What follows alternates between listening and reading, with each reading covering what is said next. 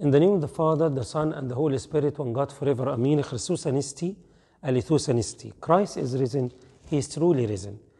On the fourth Sunday of the Holy 50 Days, the church readings today about Christ, the light of the world. He is a true light. And from the beginning, He created light. He said, Let there be light, and there was light. When Christ came to our earth, the Bible says that light shines in darkness, and darkness did not comprehend it. Light is very essential in our life. First thing we do when we enter a room is to look for the light switch. We can't walk without light, we can't work without light, the vegetations cannot grow without light.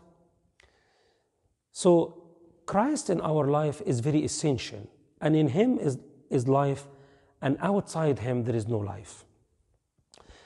The question we need to answer today if He is the light of the world, how can we become the light of the world?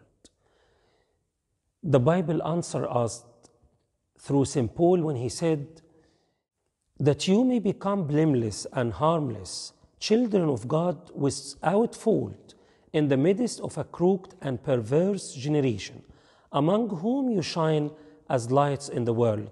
Philippians 2:15.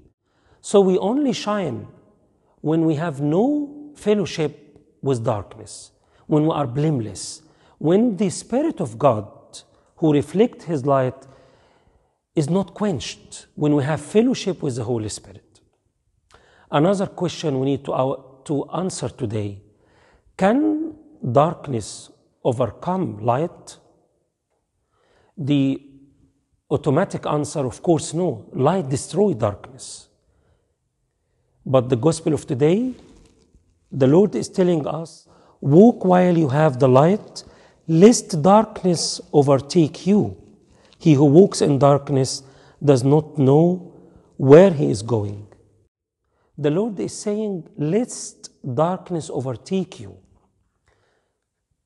This only happens when we quench the Spirit in us, when the source of light is quenched through any sin.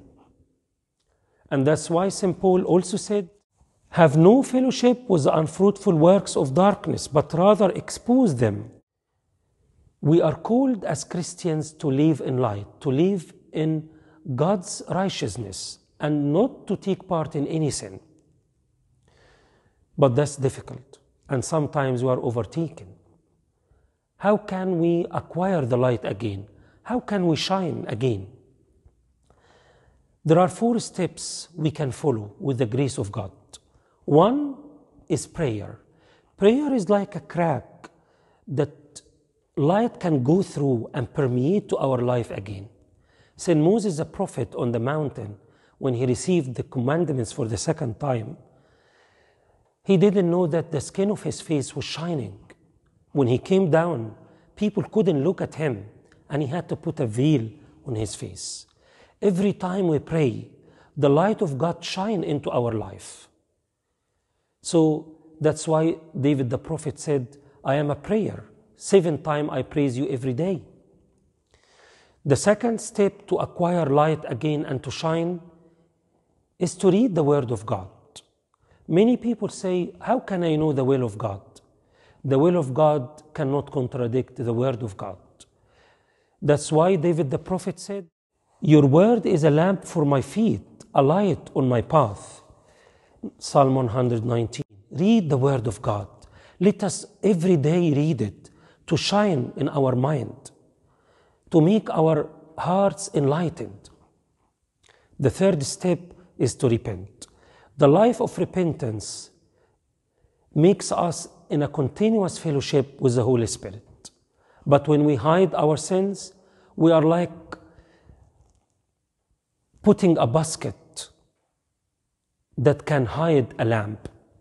You remember the Sermon on the Mountain when the Lord said, A city on a hill cannot be hidden, nor do they hide a lamp under the basket. The sin is the basket that hide the lamp, but repentance expose the light again. The life of repentance give us the light that St. Paul took when he repented After Christ appeared to him on the way to Damascus, he was blind for three days. And the Bible said when St. Ananias visited him and said, Receive the Holy Spirit, on the spot, scales dropped from his eyes and he could see. The life of repentance gave us to shine. The last thing is to abide in love. Gossip, hatred, anger, judging, all of these kind of sins are different kind of the lack of love. St. John said, He who says he is in the light and hates his brother is in darkness